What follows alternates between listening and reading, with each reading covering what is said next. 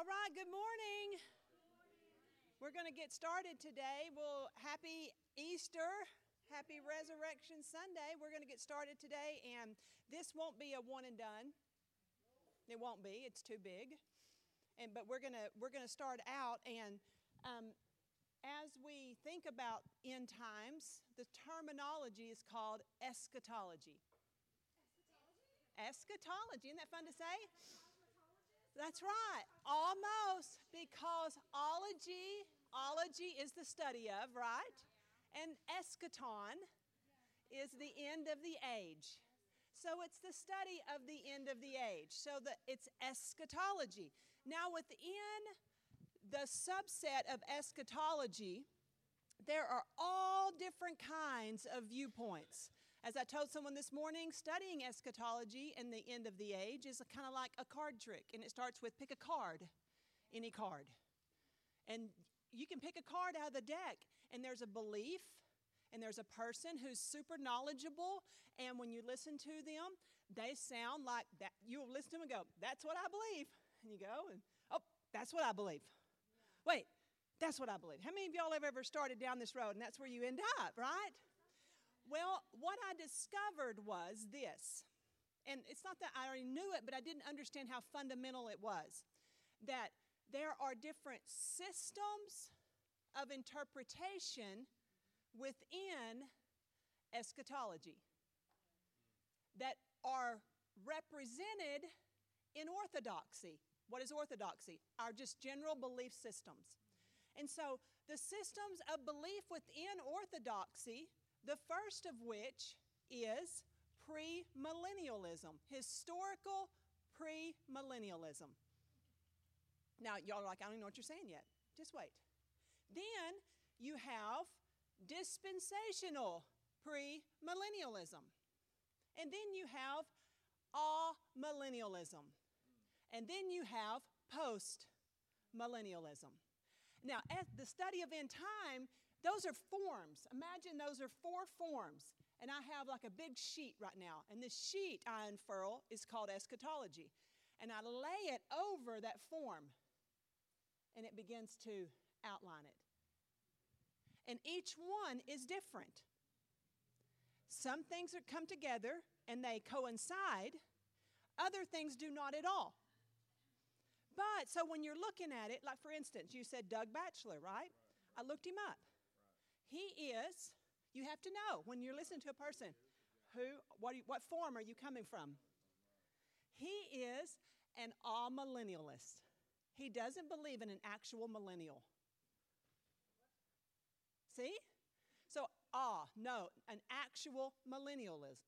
And he believes that the revelation of John has all is he's a future he is a preterist. He believes it is historical facts, not future events.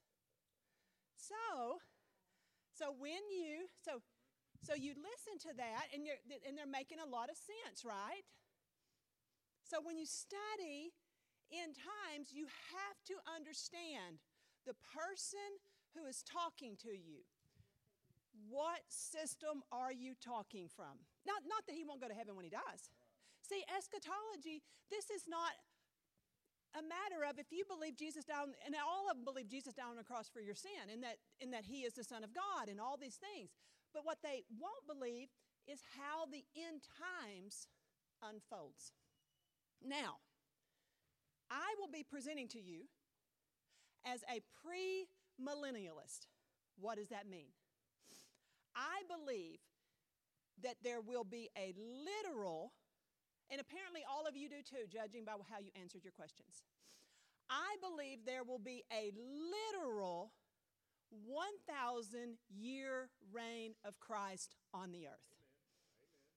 Amen. Now, so if you're so when you're listening to a person teach eschatology, if they now who you say well, who would be amillennial? Who would be postmillennial? Lots of people. Our Methodist brothers and sisters are amillennial.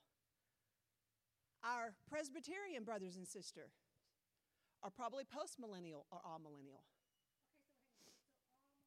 I've got it for you right here. We're going to give, see here, the, see, you're like, oh, thank God. I know. Yeah. So, and so we'll, and so when I began studying, so I started studying this, and I had a pretty a working knowledge of all these terms. You know what I'm saying? I started studying this in December, and now I have probably read. I just ordered a book today. Michael said he's like, I'm so sick of these books coming in the mail. I have probably read seven books on it. I've listened to hundreds of hours of teaching. And I have been so, like, to the point I just wanted to pull my hair out listening to it. But when I finally had to come to the place to where I had to have this first, or I couldn't move on, then listening to people talk. I mean, it's good to listen to Doug Batchelor. You know, that's fine. Listen to him. But understand what system you're working on. You know what I mean? If, because if you're listening to him and you're a premillennialist, and you're, he's not even coming from premillennialism. He's coming from amillennialism, where he believes it's just a symbolic millennial. Now, everybody, all four of these believe that Jesus will come back one day. But the postmillennialists and the amillennials just believe he will come back and it'll be the new heaven and new earth premillennialists believe there will be a millennial kingdom, a literal thousand year kingdom on earth. And then at the end of that, there will be Satan will be loosed for a short time. And then that will be the final putting away of Satan and then the new heaven and new earth. Does that sound familiar to most of y'all? That's probably how most of you have been taught because the majority of people were pre tribulationists. Do you believe in the, most people in here, far and away, not everybody, believe in a pre tribulational rapture. Now, that is the big question. I, you know, and so that's what really, when I decided, am I going to teach this or not? It came down to this one fact for me. What if there isn't a pre tribulational rapture? What if the rapture happens at the end of the tribulation? What, what happens if it's at the beginning before the seventh seal or at the mid, but not in the beginning? What if, my question came down to this what if you're among and I'm among the generation that has to face the Antichrist? What if? So that to me, I thought, is it worth teaching it? And what, I, what was the hardest part for me personally? See, because I have been traditionally taught all of my church life that the rapture happens before the tribulation. The hardest thing for me to do was to take that off and try to learn as though I didn't know it. Because it's like a computer. Every time I turned it off and turned it back on, all my presets were back. You know what I mean? I'm like, I thought I erased that. It just comes right back to that. And it was so hard for me to listen without that, to take that off and not constantly trying to take my system of theology and put it back into Scripture. Does that make sense? Instead, taking Scripture as the primary and determining my belief on that. Now, here is the fact we cannot be dogmatic about eschatology. Now, what did I just say? Dogma, and we've used that. People say, "Oh, she's been dogmatic." You know, we've heard. How many have heard that term, dogma or dogmatic? And you think it's a super negative term because of the way it's always used. Dogma is just means like the Apostles' Creed is dogma. I believe in, the, in God the Father and His Son and the Holy Spirit, three in one. I believe in the resurrection that Christ rose from the dead. I believe in um, the the scriptures are the are the inspired word of God. I believe in the virgin birth. I believe that Jesus is coming back one day. Dogma. If you move outside of those facts, you're heretical. You're a heretic. So dogma's good. But when I say don't be dogmatic about eschatological things, what am I saying? You can have doctrine about it, beliefs, but if those doctrines and beliefs turn into dogma, you might want to be careful. Because there's no room, right. So when we talk about eschatology, we should talk about it with an open hand and with humility.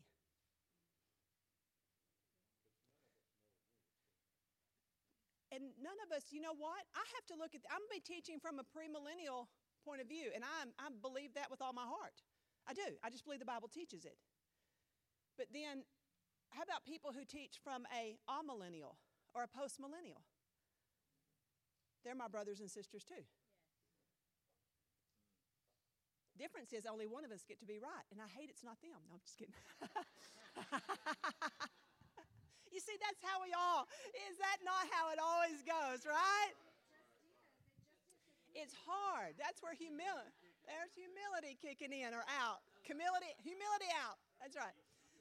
That's right. Ego in, humility out. So that's how I would like to approach this.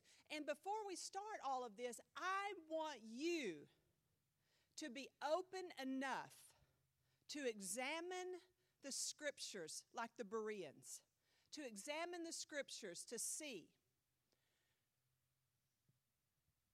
is our traditional belief system, can we come at the end of the day and go, we still put a big check by it? Or are there places that we have to humbly say, in some areas, we may be wrong? Is that not hard to do?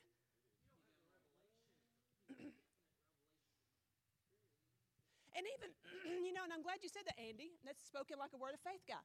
You know, definite revelation from the word of, uh, from the Spirit. Here's the reality. I understand that language entirely. But the Spirit of God cannot reveal anything that's not in the Word of God. So many times, what we do is that we can find ourselves claiming revelation that is, in fact, extra biblical outside of the Bible. I know you're not, but see, that's what, see, that's what, that's what we find that we can. We have to have an understanding of going in Scripture and saying, This is the main and the plain.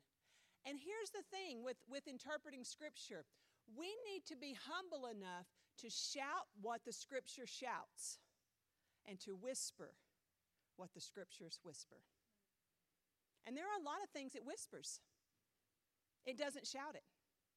And we, if we start shouting where the Scripture is whispering, then that's where we start falling into error. And we start working division in the body of Christ. But if we shout what Scripture shouts, then we're good. And because many times when you see a person start shouting what Scripture whispers, they stop shouting what Scripture shouts. They trade one message for the other, and that becomes their, and they just, it has to be right because they've said it. And then they have to make it right just here's a fact I know about Scripture, and I have to know it about myself. Just because I believe something doesn't make it true.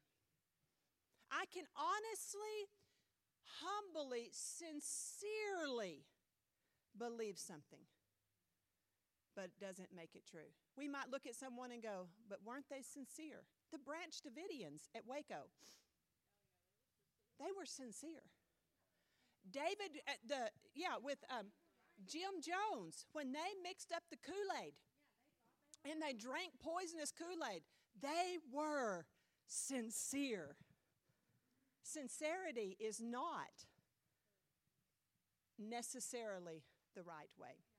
So, as we begin, Winston Churchill said this, a famous speech of his. He said, In the beginning, it, oh, this is the beginning of the end, he questioned. This, you say, is the beginning of the end referring to World War II.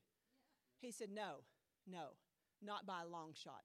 He said, This is the end of the beginning. And so many times studying the end times is so much the same. Is that we look at the at the the disciples, the apostles, and from there, 2,000 years has passed. And, and many people, I mean, 88 reasons why the Lord is going to return in 88. 88 pass. You know, everybody thinks they're on the edge of the precipice. Now, how many of y'all think if we're not, we right, y'all think it's you, don't you? Well, it has to be, right? Because we all say, how much worse could it get? Right. There's some. Well, time is a time is a funny thing in the Word of God. Peter said that a day is a thousand years and a thousand years is as a day. And no man knows the day or the hour, but you can discern the season. So we should be discerners of the season and we should stay prepared. So this is my purpose in this teaching is for us to be prepared. I would love it if you were so prepared that you wouldn't mind if you had to meet the antichrist. I mean, that I think that probably some people that might kind of go,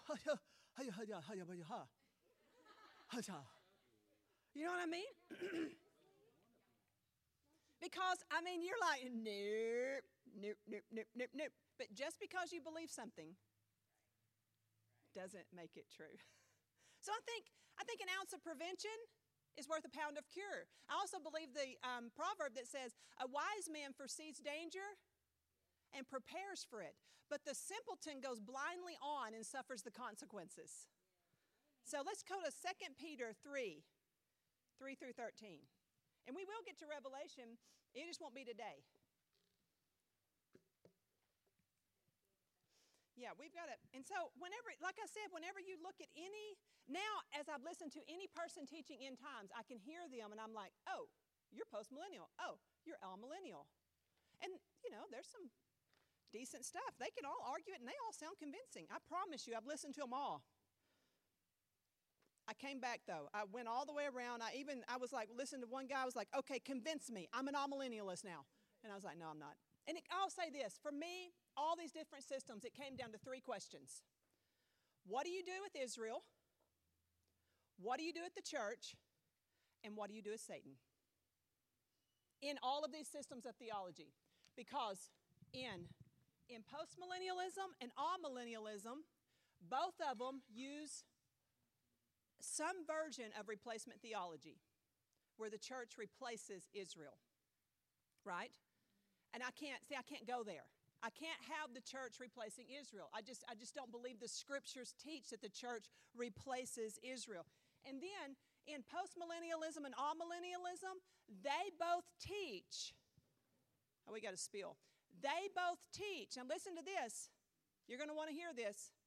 They both teach that Satan is already bound for a thousand years. Amillennialism and postmillennialism, they teach that Satan is already, that's the, that's the key for the millennial, right? Satan's bound for a thousand years. So, under this belief system of amillennial and postmillennialism, Satan is bound already. I'm like, man, we're doing a terrible job. He's, so they believe he's already bound for a thousand years. And so you're like, but you know, you listen to him and it's, it's quite convincing. And then so, and then also, the question for me is with Satan, with the church, and with Israel. So if, if people are trying to replace Israel and saying that God basically wrote them off, and see, both postmillennialism was super, super popular prior to World War II. But then World War I was the war to do what? The war to end all wars, only to find out a few years later we had another World War, we had World War II. So World War, and that's what that was the that was the motto of World War I, the war to end all worlds wars. And so the church believed in postmillennialism, that postmillennialism, that the world's just getting better and better and better and better. That the kingdom of God is sown into the culture like leaven, you're like, that's a scripture. It is. That it's sown like leaven into the culture, and the culture now, because of the gospel going forth to the, all the corners of the globe, that the world is just by virtue of that getting better and better and better and better. Now you'll see, like uh, Presbyterians are highly postmillennial. So what did they do? They build hospitals. Lots of Presbyterian hospitals, right? Why? Why? Because they're making the world better. It's just better and better and better and better. But how many of you believe the world's getting better and better? But it fell out of favor after World War II, but now there's a huge resurgence on it. It's kingdom now. In other words, we're bringing the kingdom, the kingdom of God, and we are going to bring the, the return of Christ through the kingdom. Now, there's a lot of good things I believe in postmillennialism. They really focus on the new postmillennialism, on healing the sick, raising the dead. That we're like, that's us too. But see, we don't view it in light. I don't view it in light of I am trying to make the kingdom as such a favorable place so Christ will say, hey, it looks good enough for me now, I'll step in. I don't see it that way. So, 2 Peter 3 and 3. Now, let's listen to what Peter says. Above all, you must understand that in the last days, scoffers will come, scoffing and following their own evil desires. They will say, Where is the coming he promised? Ever since our ancestors died, everything goes on as it has since the beginning of creation. But they deliberately forget that long ago, by God's word, the heavens came into being and the earth was formed out of water and by water. By these waters also, the world at that time was deluged and destroyed. Isn't that fun? So the, the Lord brought everything in creation from where? Out of water. And then he turned around at Noah's day and used the very water to destroy the earth. It's interesting. And so they didn't believe it. Can you imagine if you lived in that day when Noah's saying it's going to rain, there's going to be a flood? And their only context for water coming to the earth was a mist that came up and watered the ground. So if I you live in that day and I'm like, there's going to be a flood, it's going to destroy the whole earth. And all you have in your mind for flood in context of water is what? A gentle mist. So you see how you're doing? You're going, you in that day, you're going, you're crazy. There's a kook out there building a boat on dry ground. So, see, it didn't fit. And just because they believed it wasn't true, didn't make it true. Not true. So, so Peter's pointing this out. He said, "So we have the whole earth. It was res- now." He says, "By these things, the waters also in that time was deluged and destroyed by water. By the same word, present heavens and earth, that's the one we live in, are reserved for fire." Some of you are like, "I don't know, water or fire." Oh gosh, being kept for the day of judgment and destruction of the ungodly. Who's going to be destroyed? ungodly. But just like in Noah's day, who was destroyed? But do not forget this one thing, dear friends. With the day, with the Lord, a day is like a thousand years, and a thousand years like a day. That's the funny thing about time. The Lord is not slow in keeping his promise, as some understand slowness, but instead he is patient with you, not wanting anyone to perish. But so, will people perish? But everyone to come everyone to come to repentance. But the day of the lord will come like a thief. The heavens will disappear with a roar. The elements will be destroyed by fire and the earth and everything done in it will be laid bare. Since everything will be destroyed in this way what kind of people ought you to be? You ought to live holy and godly lives as you look forward to the day of the lord god and speed its coming. I'm like what you talking about willis how many of you read that? You're like, uh. I just heard, how many of y'all are right tracking with me there? You read all that, you're like, there ain't no way. I might have been bored at night, but it wasn't last night. There's no, but I'm not speeding that. How many you put fast forward on that machine? You're like, rewind, rewind. no. So, so we have to understand that. See, instantly, we have to understand our context, right? Is that we read that and we're like, holy cow.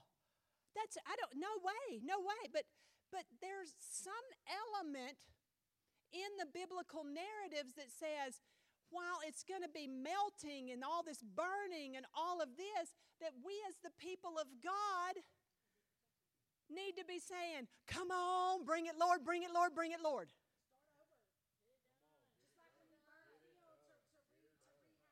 Do y'all have, are, is that kind of, do y'all kind of struggle there? Some a little bit, honestly, do you struggle a little bit? I, mean, I think that we, I think that we do. I, I just think uh, we, we do. It's like yes, That day will bring about the destruction of the heavens by fire, and we're supposed to be hastening this. And the elements will melt in heat. But in keeping with his promise, we are looking forward to a new heaven and a new earth where righteousness dwells. Now, just imagine for a second, though. Just imagine for a second a world where Jesus reigns from the throne of David as the Messiah, as a literal geopolitical entity. Just can y'all have y'all just thought of that just for a second? Like from Israel, I was just there. From Israel, from the actual geographical location of Israel. If you're premillennial, this is how you believe it that he will rule from actual physical geographical Israel.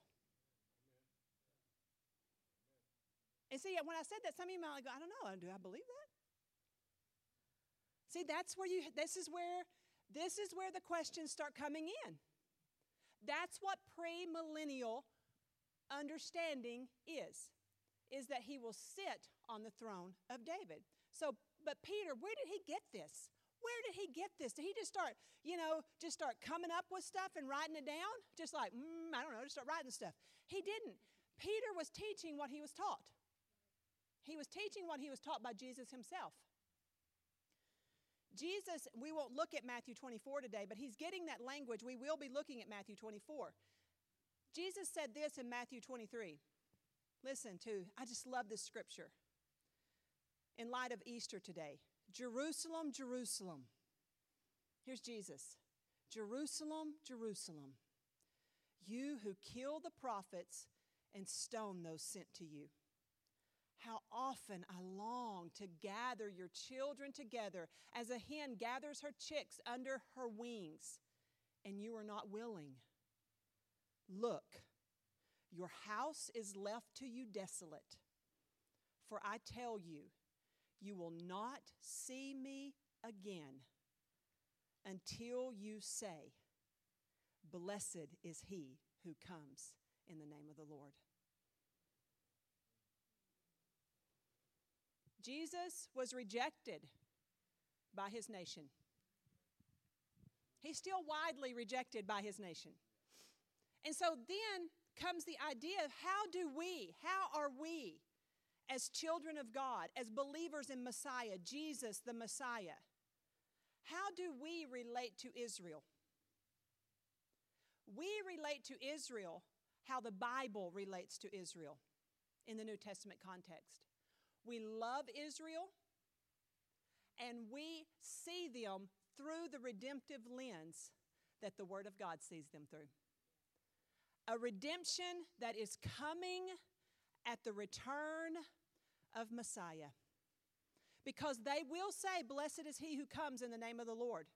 I, when we were having our guide, our ultra Orthodox guide, take us around and he's showing us everything, he knows the New Testament scriptures. He quotes large quantities of them as he's taking us to the touring sites, all the New Testament sites.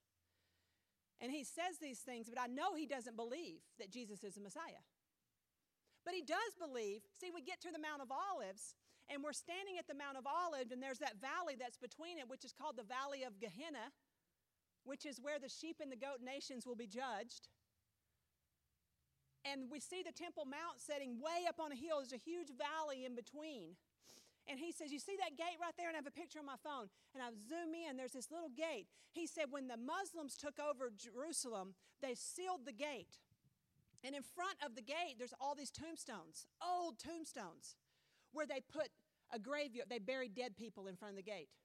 They sealed the gate and they, and they buried people, all in an attempt because they knew the Hebrew prophecies that God would come and he would enter in through that gate. So they sealed it and they put graves in front of it because they knew that a priest would never cross over the graves. And so he said this, didn't he, Mike? He said, he said, see, he said that in their opposition is a profession of faith that they know Messiah is coming.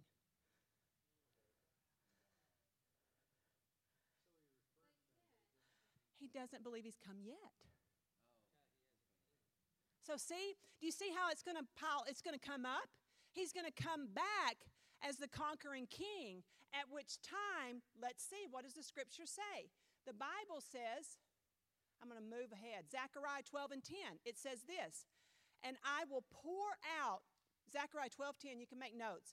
And I will pour out on the house of David and the inhabitants of Jerusalem a spirit of grace and pleas for mercy, so that when they look on me, on him whom they have pierced, they shall mourn for him as one mourns for an only child and weep bitterly over him as one weeps over the firstborn. So, what will Israel ultimately do? When all of the earth, when the Antichrist begins to reign, whenever Jesus takes the seal, we're going to get to this. When he takes the seal, the scroll, he's the one who's worthy to take the scroll. He takes the scroll, and when he opens the very first seal of that scroll, the white horse is going to ride. That's the Antichrist. He will ride on a white horse with a, uh, with a Stephanos crown, a laurel crown, not a diadem, a Stephanos, it says, which is a temporary crown. It's a laurel wreath that would fade. He has a bow, the Bible says, but it doesn't speak of arrows. He goes forth conquering using a bow, the same language that Noah, after the flood, a bow was set in the sky. It was a covenant. He will go forth riding through the land with a covenant. And he will start making covenants. And he will bring about a peace in Israel. How many think we need peace in Israel right now? And there will be peace. It'll be a pseudo peace, it'll be a temporary peace. Right now, we don't hear this in our national news. The Abraham Accords, different people have been signing the Abraham Accords, making peace with Israel. Israel, for the first time, an Israeli can get on a plane and they can fly to Saudi Arabia and get off the plane. Never before heard of. Now, you may wonder why Israel plays such a big role because this whole Bible is about them. It's all about them. And so when we, and we're a part of it too. How did I get to be a part of this? By marriage. I'm married. I'm, ma- I'm the bride of Christ. So just like, how did you get to be a part of Tommy's family? He married him. He married into it. So all of us, what have we done? We've married into Israel. Does that make sense to y'all? And you take his name as the church. We are his governing body on the planet, but we are married to Christ and we are brought into the family of Israel. So Israel is very important to you. Kind of like Ruth, it's the Gentile um, Jewish story over and over again. Why are we so concerned about Israel? Do you not see the debt that we owe them? Where did Jesus come from? He's a Jew. He's a Jewish Messiah. And so they will look on the one whom they have pierced. And they're going to weep.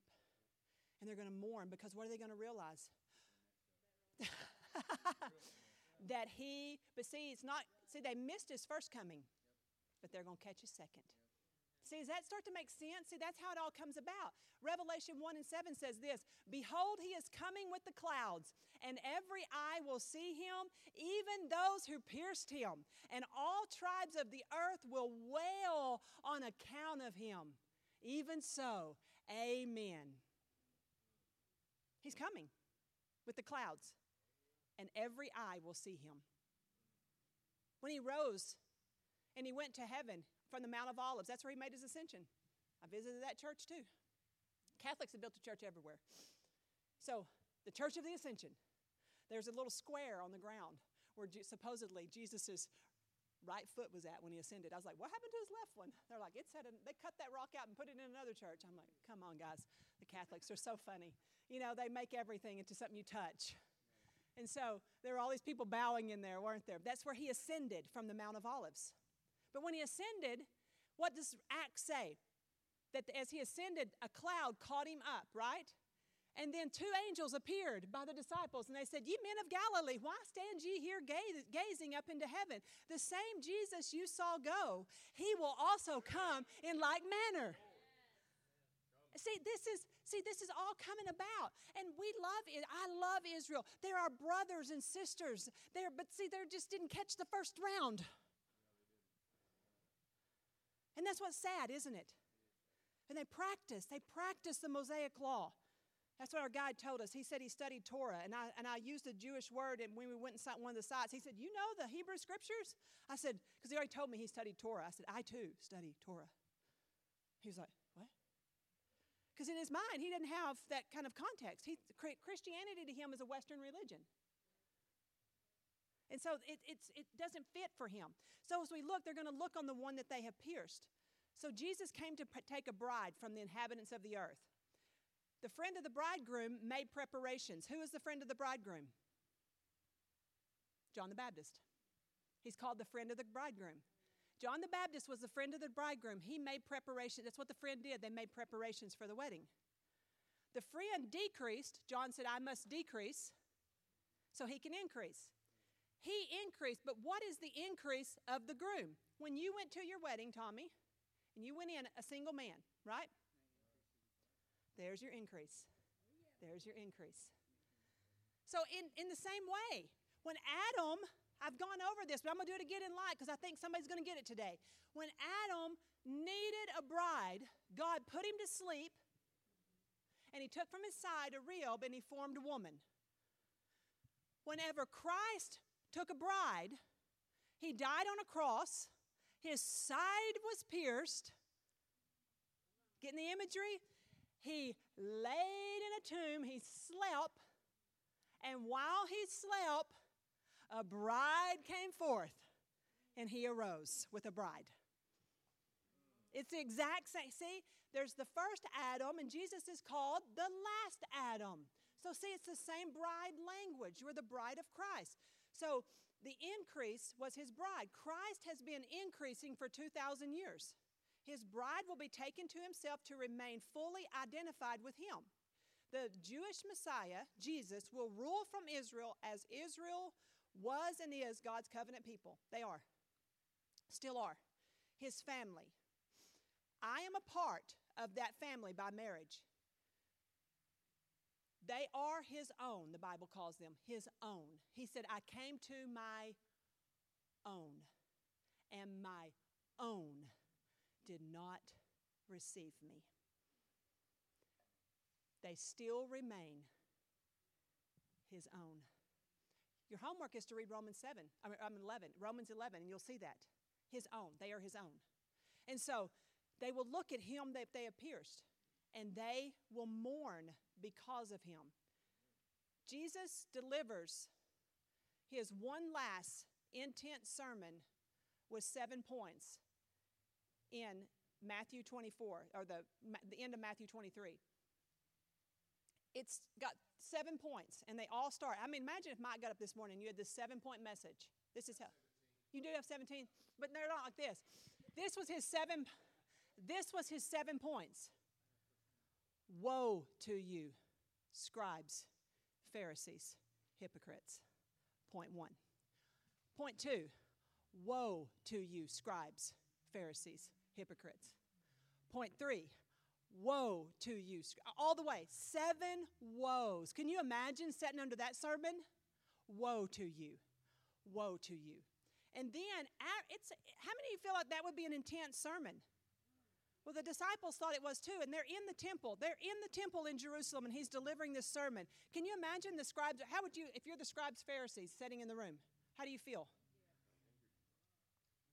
Angry enough to kill him? Angry enough to kill him? They were. He picked a fight. They're, they're leaving out, after he delivers this mic drop sermon, he closes it and he walks out. The disciples are following him. You know how you feel when something really kind of tense has happened everybody feels kind of awkward? You know I'm talking about? You know that feeling? You're like, and you're trying to break the ice a little bit? Well, so here, this is what the as they're leaving the temple, the disciples are walking away from his he, are walking away with his disciples, and they're bringing attention to all the buildings. They're like, look at what they're trying to do is they're trying to bring, they're trying to gently bring Jesus back to the impressive nature of the covenant and all these things that have been that see because to look at the buildings is to say, Remember, we were in Babylonian captivity and the temple of Solomon was destroyed, but you brought us back. But the Lord brought us back and He gave us, he, He's the one who gave us Ezra and Nehemiah. And we built the wall and we built the temple. And then this temple complex is because of God's faithfulness. So that's what, that's what they're doing. They're pointing at the buildings not because they're just wanting to talk about architecture. They're pointing at the buildings because they're drawing attention to the buildings, going, you remember who we are, Jesus. The seven messages of woe to you, scribes, Pharisees, and hypocrites, might not have hit really well. Don't you know? Look at all this. This is proof positive. God is for us. Yeah, and they remind. And here's what and here's what Jesus says in response to them going, "We're the covenant people." He says, "Do you see all these things?" They're like, Yeah, we're trying. Here's Jesus talking. He asked, Truly I tell you, not one stone, not one stone here will be left on another. Every one will be thrown down. Can you imagine if you're his disciples at that point? What do you do?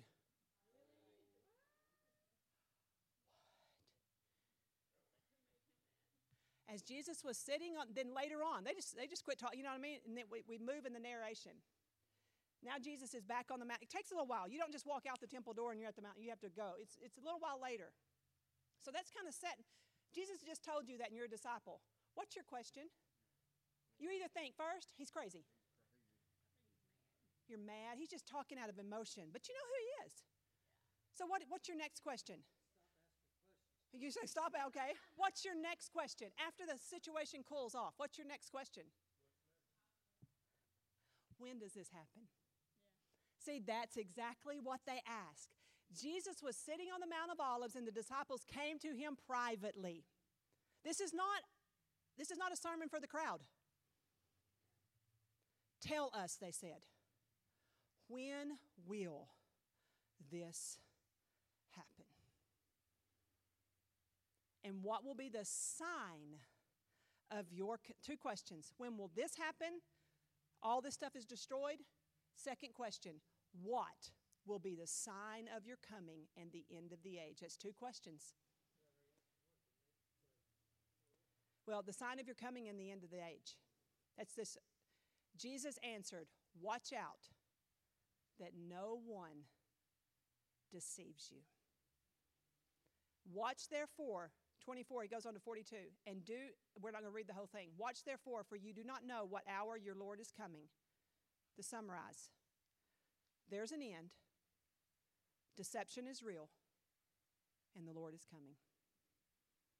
You see, that's the, and I think that, you know, the Lord coming, Israel missed the first coming. Not all of Israel. Come on, not all. There's today, I looked up the statistic, there's 20,000, 20,000. That doesn't sound like a lot though, does it? 20,000 Messianic Jews living in Israel. Now, there's many more throughout the United States. The largest concentration of Jews in the world is where, other than Israel is where? In the United States. And there's many messianic Jews. The Lord is coming. That's what, that's what he said. The prophets had prophesied a suffering Savior and a victorious king. The two seemed incompatible to Jewish rabbis a suffering Savior and a Jewish king. Would that be hard for you if you're looking from that direction, if you hadn't seen the cross yet? It would be hard for you, wouldn't it? Y'all would, we would be, we would be arguing over his coming and what that looked like the same way we argue and question over the second coming because we don't see it yet in fully, do we? So, the theory of the two messiahs came forth. Two messiahs. No. Messiah ben Joseph and Messiah ben David. Now, not Joseph, Jesus' daddy, you know, earthly, you know, adopted father. Joseph, Genesis Joseph, the one who was sold into slavery and all suffering, the suffering Savior, like Joseph who saved Israel.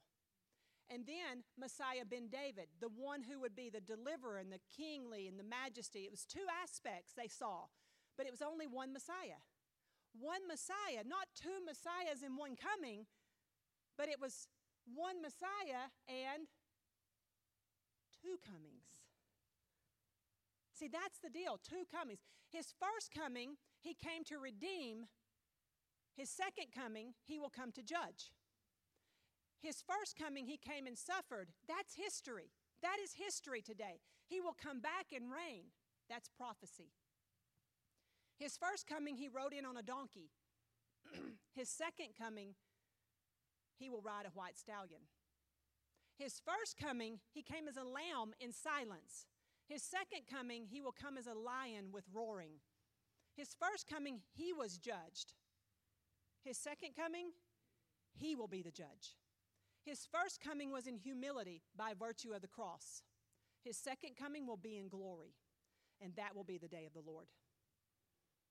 You see, when Jesus walked into the temple and he said, The Spirit of the Lord is upon me, for he has anointed me to preach the gospel to the poor, the recovering of sight to the blind, to heal the brokenhearted, to set at liberty them that are bruised, to set release of the prisoners, to preach the acceptable year of the Lord. And he didn't read any further, did he? He stopped. What's the next line of the prophecy? And to proclaim the day of vengeance of our God. He didn't read that portion. That's still to come. The second coming is the coming in vengeance, is the coming in power, and he will execute judgment over everything. Our greatest enemy today is deception. It really is. It's our greatest enemy today is deception. And that became my big question in teaching this. With the thought, what if I have to face the Antichrist? And what if I, as a teacher, that's my position in the body of Christ, I am a teacher. It is to bring people to the fullness of Christ. That's what my teaching is supposed to do, according to Ephesians. And that, what if I just never wanted to teach this because it might have been controversial? And what if I had a group of people who believed in a pre tribulation rapture when in fact it wasn't a pre tribulation rapture, and that the great falling away, I, by virtue of not saying anything, perpetrated the great falling away because of the great delusionment because of the Antichrist rising. You see what I'm saying? To me, it's not worth it to say, oh, that's just the way it is, don't worry about it. Because the Bible doesn't specific, I cannot stand up here and tell you that you're getting out of here before the first seal is broken. I can't tell you that. And if I can't tell you that, even though the assemblies of God, that's their position. It's not, see, all of us believe in a rapture, in a catching away, right? It's just when. And so, as we look at that, I feel like we have to be students of the Word to look at this. Now, let's read Second Thessalonians 2 and 9. And we're so I want y'all to hear the script. And this may be this is going to be a lot of scripture. I don't know how to do this without teaching scripture.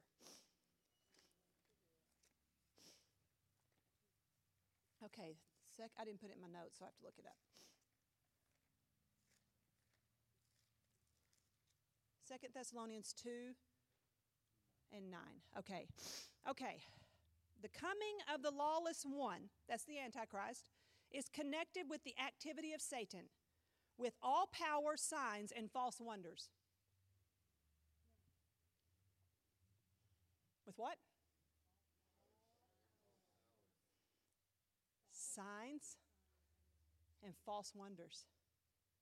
Does that sound like a recipe for deception? So this calls for sobriety, doesn't it? But see, now, wait, wait. If you don't think you ever see the Antichrist, it's no big deal. If you're, if you're raptured before and you don't ever have to see the Antichrist, then this is no big deal. But if you have to face the Antichrist, this becomes a really big deal, does it not? It, it, okay, so let's look.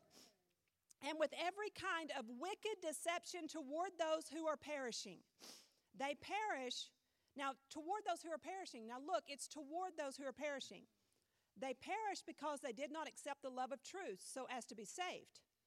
For this reason, God sends them. Who sends them? God sends them a delusional force to lead them to believe what is false, so they may be judged. So God sends the Antichrist to, to mislead those who don't believe in the first place? God allows, God prophesies the fact that there is an Antichrist coming. And and and so yeah faith in christ and have our faith in christ. But so what we have here now see we look at this and we're like now how many of y'all we're like we don't talk about this a lot? Because we look at this and we say now you may say there's no other context for this in scripture but i will send you to on your own time cross-reference it to 1 kings 2 21 through 23 whenever the divine council meets in the heavens and king ahab is fixing to die 1 Kings 2, 21 and 23. King Ahab is going to die. It's time for King Ahab to be dethroned. And we see this whole divine council meeting in the heavens. And God, Yahweh, asks the question Who will remove King Ahab? What plan do we use? And different options are thrown out by different divine beings. We can do this and we can do that. We're like, wait a minute. God don't have to ask. He don't have to ask anybody anything, but He does. It's how He rules. The Bible is clear about that. And so He's asking all these people, how do we do it? And a spirit, it says, comes forth and says, I will go as a lying spirit in the prophet's mouth. And I will prophesy that they're going to win the battle and draw Ahab into the war. And he will be destroyed. And that's it. First Kings 2 21 through 23. And so, that's, that's the Bible. That's the Word of God.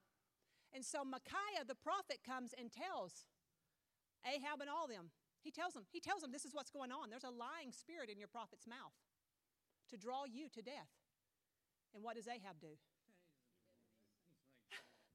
he doesn't believe him because he's an idiot and he's under delusion. Do you understand the strength of delusion?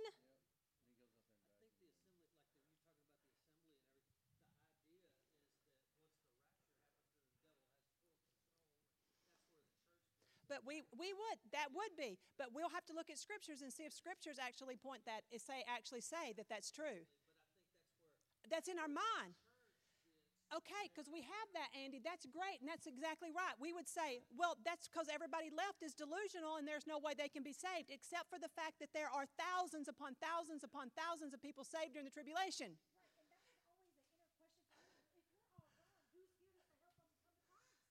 Well, so. But there's a strong delusion in the land, and the church is gone, and the Spirit's not wooing people anymore. How many of you think you can get saved unless the Spirit draws you? You can't. You can't. Right there proves it. People who are going to perish are going to perish. There are going to be people who are going to flat out, they're going to perish, and they're going to believe a lie. And that's just going to be it. Now, as we look at that, so for the law, now here is a, I want to read you, this is a first century document called the Didache. It is the oldest piece of it's not scripture. This is a writing of the first century the oldest writing outside of the new testament that we have preserved. Here is what the didache taught the first what did they teach? What did the first church teach? Here's what they taught.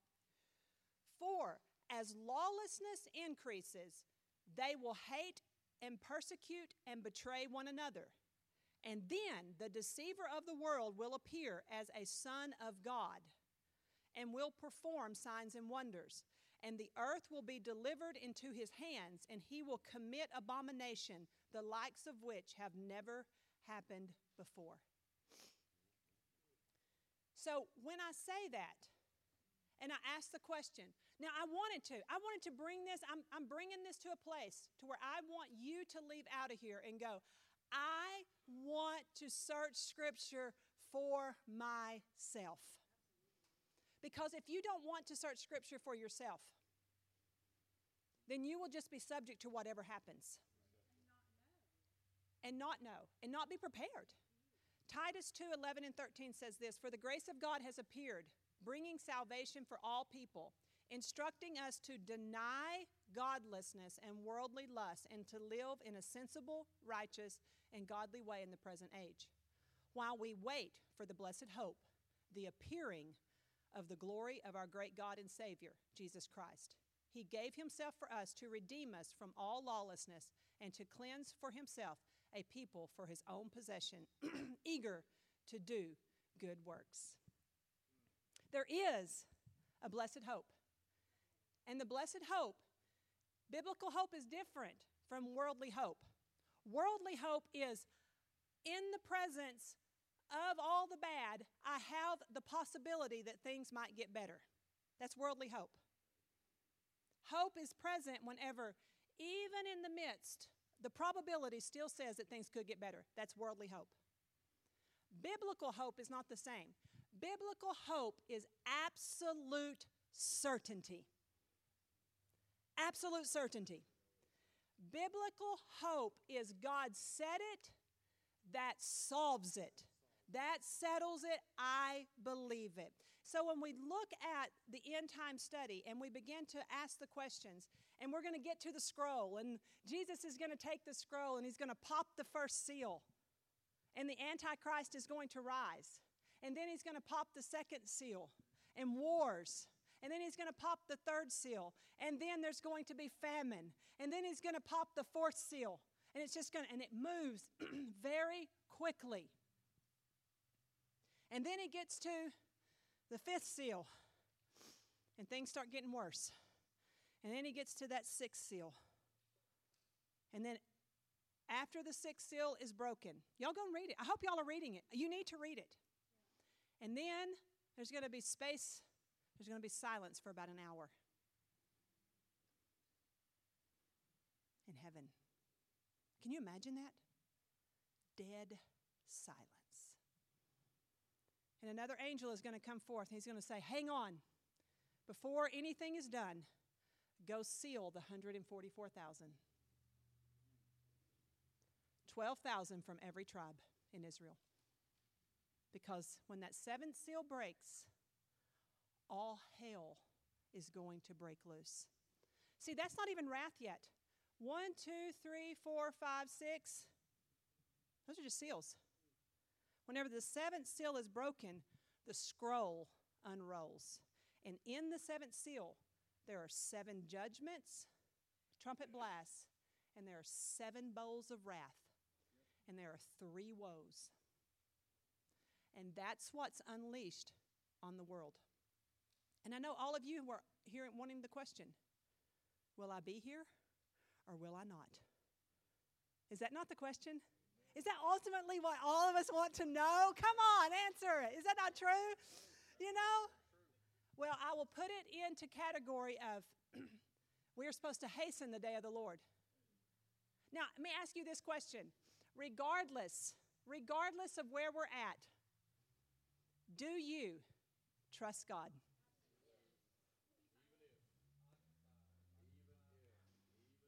Right. And so I think it's important to look at eschatology because I think eschatology has a great bearing on how we live today. I think if without a proper understanding of end times, we do not live soberly, we do not live watchfully, we do not live intentionally, we do not live righteously, we do not live in an attitude of preparedness. So that's our introduction, and here we go. Y'all ready? Y'all read. I want y'all to read. You need to do this. Y'all need to read Revelation, read 1st and 2nd Thessalonians, and read Daniel. Read all of those. Read them and reread them.